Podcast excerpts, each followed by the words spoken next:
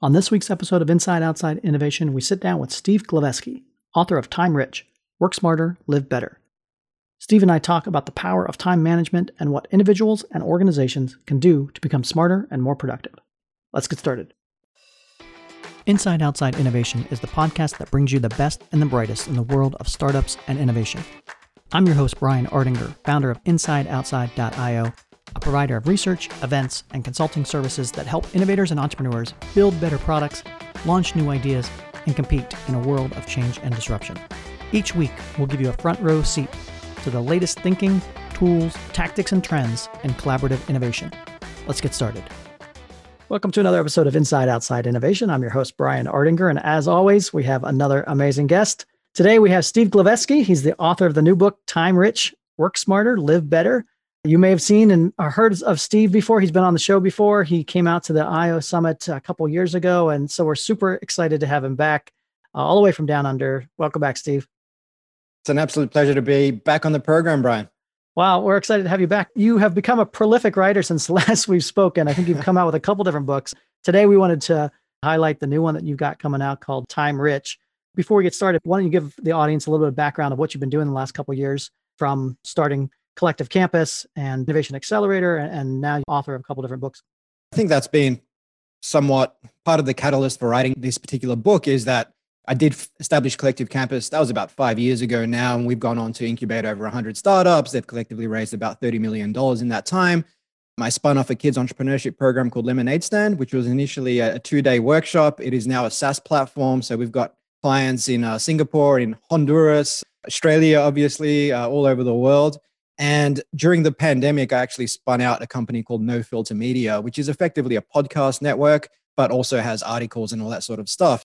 I keep busy, but despite the fact that I have so many things going on, I tend to work maybe five, six hours a day tops on average. Now, there are days where you go beyond that, but then there are also days where it might just be two or three hours.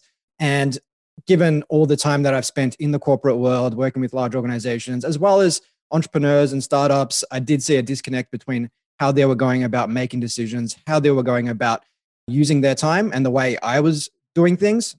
I figured that there was a book in this because the article I wrote for Harvard Business Review called The Case for the Six Hour Workday a couple of years ago just absolutely blew up. And then my publisher came knocking as well and said, Hey, uh, is there a book in this? And can you talk a little more about that? Two years right. later. That's a good place to start. Uh, there's plenty of books out there about time management. And why do you think people are still getting tripped up when it comes to managing their time effectively? I think uh, a lot of it goes back to evolutionary biases, Brian. As human beings, we've basically evolved to conserve energy, at least our brains have, because tens of thousands of years ago on the African savannah, you didn't know when you were going to eat. It was all about the three F's, you know, fight, flee, fornicate, and you needed to conserve energy. And that helped us back then. But now the way it shows up is actually detrimental to our work because we might sit down to our desks in the morning and it's so much easier for us to do the easiest thing, which is jump onto LinkedIn, check out comments, get onto Twitter, check out email, get to inbox zero, do anything and everything except the hard work. You know, commit to another meeting. What happens is you can fill your entire day, your entire week, your entire month with non consequential activities, which make you feel quote unquote busy.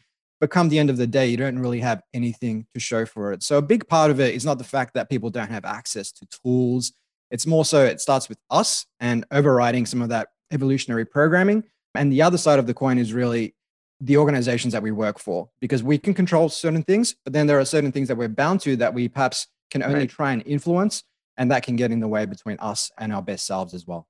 It's an interesting world we're living in, obviously, with COVID and everything else. Overnight, organizations had to adapt to the brand new world of remote work and things like that. Mm-hmm. I'd love to get your take on some of the trends that you're seeing or what you saw maybe six months ago versus what you're seeing now and how organizations have maybe adapted a new thought process on time and work management? Yeah, definitely. I think the pandemic, obviously, as difficult as it has been for a lot of people, has also been a, reset switch and it's forced us to reflect on our personal lives in ways we perhaps didn't previously, as well as our professional lives. When the pandemic hit and organizations of all shapes and sizes went remote, it seemed to be a matter of just taking what we did in the office and trying to replicate that online. So instead of 50 to 60 physical interruptions a day, it was 50 to 60 interruptions on Slack, if not more, or Microsoft Teams. And instead of having back to back meetings all day, it was back to back Zoom calls. So we were effectively at what Matt Mullenweg calls level two in his five levels of remote work, just recreating the office online. Whereas now, I think the more progressive, forward thinking leaders out there are starting to actually think about how can we use this medium to our advantage to get the most out of people and to also help the organization move forward. They're realizing that if we do move away from organizations built around real time communication mm-hmm. towards more asynchronous communication, well, that has all sorts of benefits. Like if our organization is about responding when it suits us, providing it's in a timely basis, that then frees people up to cultivate more time for flow because they're not constantly whacking moles all day, responding yeah. to Microsoft Teams messages in an instant, emails within five minutes, and all that sorts of stuff. That also means that because they can cultivate more flow state, they can also design days as it best suits them, which helps them in terms of their work life balance. Some people might have young kids, some people might have other things they want to commit to during the day, and they can do that with an asynchronous ship. And the third piece is also that when you run that type of environment, you can tap into the global talent pool in a way that perhaps you wouldn't yeah. have been able to previously because you're not bound by everybody being online at the same time. You're bound by an effective way of work that optimizes for outcomes as opposed to presence and hours, which is a throwback to the industrial revolution and the way a lot of our organizations have run up until very recently. Yeah, it's interesting to point to that the ability to work everywhere and even existing organizations. So my company as director of innovation at Nelnet, you know, we took 6,000 people on to remote work pretty much overnight at the beginning mm-hmm. of March. And we have different offices in Denver and Madison and Nebraska and such. And it created different ways for the employees to work together. And it was interesting just to see the leveling of the playing field because we are all remote versus mm-hmm. like here's the headquarters working with the people in the conference room and having two people on the remote screen. When everybody was on the remote screen, it changed the dynamic and changed the opportunity for everybody to participate in an equal playing field. And the same thing would hold true, you would think, as we move to whether you're living and working India or Australia or someplace else, as long as you have access to that team and access to the ability to contribute, it'll be interesting to see how that plays out. Definitely. And, and that's been one of the concerns with remote work, where you have some people working remotely and a large contingent working on site. The fear is then that people who are participating in that face to face contact on a daily basis, develop deeper relationships, and therefore yep. tap into the growth opportunities, the promotion opportunities that uh, perhaps the people working remotely don't. But when you do have that level playing field, it kind of takes away that fear as well. Enterprise Legal Studio is a boutique law firm for innovators. It specializes in working with high growth and startup ventures and investors. From venture financings to joint ventures to mergers and acquisition activity, ELS brings a depth of experience usually only found at large, expensive firms.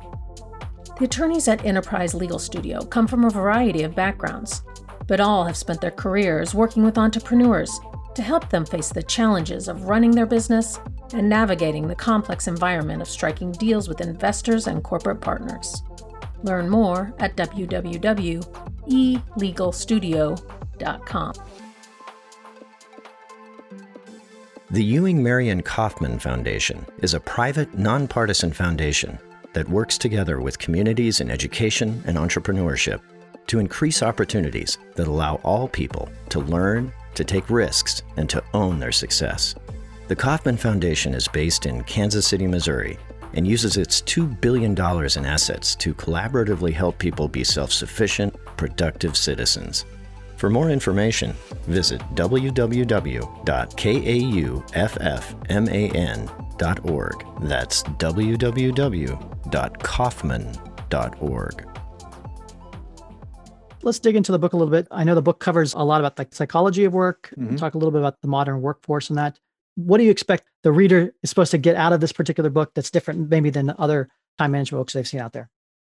In terms of what leaders can do at organizations, that's something that I really try to double click on in this book because many time management books out there will talk about, you know, certain types of techniques and the Pomodoro technique, uh, automate and outsource, which I do, uh, you know, cover in the book uh, as well, but more so from an organizational perspective. Like I, I wrote an article recently which you know, wrote in jest, most companies run like crap or why most companies run like crap. And that was effectively a, a visual mnemonic, which empowered me to use the pew emoji, Brian. But effectively, what crap stood for was consensus seeking, hyper responsiveness, hyper availability, and process paralysis.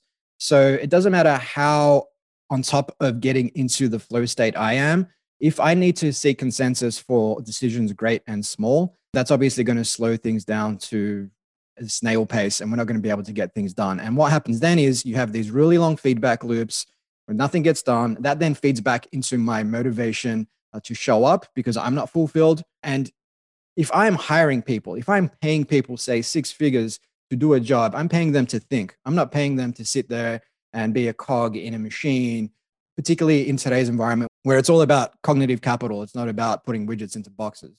So that consensus seeking piece is something that Jeff Bezos has obviously talked about quite strongly with his type 1B, type 2 decision making, where he warns that as an organization gets larger and larger, uh, it tends to treat all decisions as type 1 decisions, which are big, hairy, audacious, right. irreversible, costly decisions. But most decisions are type 2 decisions, reversible, not very costly. In fact, it's worth there is utility to making those decisions and being wrong because you learn something from them. So the faster you do that, the faster you learn, the faster you get to where you need to go. Ah, the hyper responsiveness piece, we've already touched on that. A, hyper availability, saying yes to all sorts of requests on your time. That's something that we double click on in the book. And going back, say, two millennia to the Roman statesman Seneca, who said that people are frugal when it comes to guarding their personal property, their money, but not so when it comes their time, which is perhaps the one thing it's right to be stingy with. And so if we are hyper available, we say yes to all sorts of nonsensical requests on our time, then we quickly find that our day is empty and uh, well, is full, but empty for right. what we need to get done. On this particular point, uh, Dominic Price, who is the head work futurist at Atlassian, he uh, basically came out and said that he was doing the same thing. He fell into these traps of anchoring to the past and just attending meetings all day long because we tend to conflate that with work and being busy and productive. But he started to push back. He said, Look, I'm going to run an experiment. I'm going to start saying no to all these meeting invites. And what he found was that the meetings were either boomerangs or sticks. So he would say no, they would come back, and that would be a boomerang, or they wouldn't come back, and that would effectively be a stick. He threw it, didn't come back. Now he found that two thirds of those meeting invites were sticks, not boomerangs. And just by saying no, he freed up about 15 hours a week of time that he could invest into higher value activities. And then the final piece in that is the process paralysis, which I suppose dovetails off consensus seeking to a degree, but we have certain processes and policies in our organization, such as, say, delegations of authority, for example. If it's a choice around where to deploy $1,000 worth of capital, I mean, does that really require two or three signatures, or can that be one person and if that's the case, then people can make those types of decisions, whether it's a financial decision or not, much faster and keep moving much further as a result of that. So there is an entire section of the book that looks at how organizations inhibit our productivity and how to get around that. But then there is also, because one of the questions I've been getting on this podcast tour is, well, what do you suggest people start with? And I always say, delineate between what you can and can't control to start with, you know, make like a stoic and focus mm-hmm. on the stuff that you can control to start with, and then try and influence the organizational policies and procedures that effectively slow things down. And so, from that personal perspective, how can a person become time rich individually? Are there particular techniques that you found helpful or examples mm-hmm. that you can talk to that, again, you can start that process or people can start using and get minutes or hours every week? aside from the obvious, nowadays there's no excuse not to be, say, automating or outsourcing rudimentary process oriented tasks, whether it's marketing, sales, customer support, administrative tasks. Like most things can be done for under $20 a month. There are so many tools out there. And sometimes people will push back and say, well, I haven't got time or money for that. But firstly, if you haven't got time for it, that's kind of ironic because if you do that stuff, it frees up time. And secondly, if you haven't got money for it, but you say your hourly rate is, say, $100 an hour, and you can get someone to do these tasks for you for 10 $15 an hour then you're effectively losing money every time you, you invest time doing those things yourself um, but aside from that uh, another mnemonic I, I came up with just to make it easy for people to remember is that we're all carrying around spare tires that slow down our productivity that put a lid on our productivity and tires essentially stands for uh, task switching, being every time we switch tasks, it can take us up to 23 minutes to get back into the zone. Now, the reason why this is important, Brian, is because we can only really get into the flow state for about four hours a day. And when we're into that space of flow, deep work, where we're totally immersed in one task and the rest of the world seems to just fade away, you know, we can find that writing an article, we can find that surfing away, we can find that on the uh, Cornhuskers football field, we can find it anywhere. But because we are checking email for about three hours a day on average, uh, the average executive checks email 72 times a day, once every six minutes on average, gets interrupted 50 to 60 times a day, spends about four hours a day looking at their phone, which is equivalent to about eight weeks a year, and has about 46 notifications pop up either on their phone or on their desktop. We are unable to cultivate that flow state for five minutes. So we're right. constantly in that shallow level workspace. So, doing away with task switching and cultivating the ability to focus on one thing for extended periods of time, I think is key. Now, that is challenging for a lot of people. One way around that is to use momentum. So, if I need to write a 1000 word article like that, staring at that blank page seems like a Herculean effort, but just committing to say 50 words of poor quality. Right. Once I've done that, it's so much easier to keep going and this goes back to uh, Isaac Newton's first law of motion that an object in motion stays in motion. So the amount of energy required to keep going is much less than what is required to get started in the first place. And sometimes that energy is purely cognitive. So it's kind of like you're in lockdown and you've got nothing else to do. You've probably watched a lot of Netflix, but maybe you should read a book. But the book seems like, oh man, I read a book. I'll just watch Tiger King or something.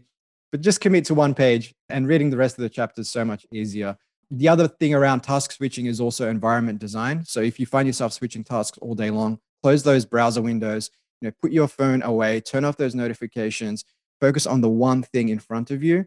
And initially this can be difficult, but like any habit, the more you do it, you know, start with 10 minutes, build your way up to maybe 30 or 40 or minutes or an hour of, of deep work where you're uninterrupted. And the more you cultivate the ability to start your day doing that day after day after day, the compounding effect is absolutely huge. The why in spare tire is effectively saying yes to everything. So we've already touched on that. But one thing I would just highlight there is that people say, oh, but it's good to say yes to things because you create space for serendipity. And I believe that is true to a certain degree. But after a while, you know, it's intuition. You kind of have a feel for what's worth saying yes right. to because there might be something there it's important not to get into the trap of saying yes to everything because you might be saying yes to that one thing, but by virtue of saying yes to that, you're saying no to everything else. And that could include your own priorities, your own goals, your own objectives. So if you find yourself saying yes to everything for an extended period of time, but not getting any closer to your own goals, time to stop and reflect, as Mark Twain would have wanted us to do. From that perspective, you might actually be able to time box that yes capability. It's like for the next two weeks, I'll say mm-hmm. yes to encourage that serendipity and then go back down into my more hunkered down mode. But definitely, but there's definitely ways to manage that opportunity as well. Create it as an opportunity and, and treat it as such. I mean, you can obviously time box, say it might be two or three hours in your week every week for those yes opportunities so that they don't get out of hand. So you've put a cap on them. Um, as any good financial investor will tell you, cap the downside. Don't go beyond what you are willing to lose. So you definitely can do that. And you can use tools like Calendly as well to help you with that, especially when it comes to meetings and just having people schedule, say, 15 minutes in your calendar, perhaps in the afternoon if you find yourself doing your best work in the morning. So the R in the spare tire, Brian, refers to residual work. I mentioned the Cornhuskers earlier. I'm reminded of Forrest Gump when he's running on the football field. He's trying to score a touchdown he gets there, he gets to the end zone, but he just keeps on running right into the, the change rooms. You know, I think he takes out one of the band members on his way there. So this is like us working on a sales presentation. We might put it together in four hours, but that evolutionary programming kicks in. Comfortable, it's familiar, and we'll spend another four or five hours kind of just tweaking it instead of moving on to start another task. Because, like I said, an object in motion stays in motion an object at rest stays at rest, it's much harder to start on that new task. But high performers have a really good relationship with that point of diminishing return. So when they get to the end zone, they spike the ball and they get back into position, right? That's effectively what we need to be getting better at doing when it comes to our own work. And this can show up in myriad ways across the entire value chain of tasks.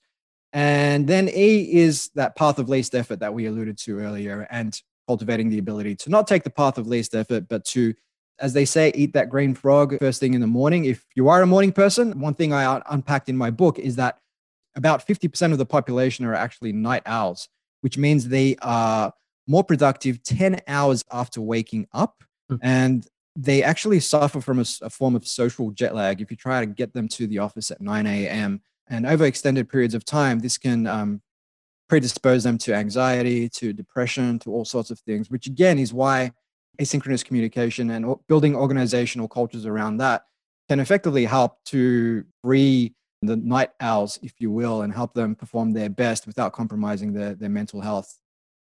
What are you seeing from a standpoint of the world has kind of changed? Obviously, uh, mm-hmm. uh, there's a lot of new things going on out there. Are there new trends, new tools, new tactics that you're seeing that have changed based on the fact that we're living in this new world?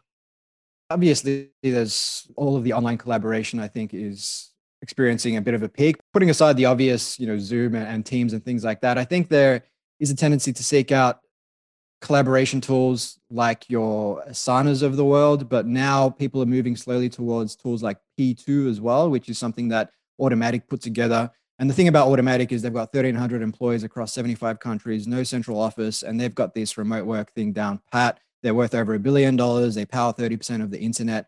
But what they find is with certain collaboration tools, it's easy to get lost, particularly with things like Slack. Like if you miss right. a day of Slack, like you've missed like 90% of the communication.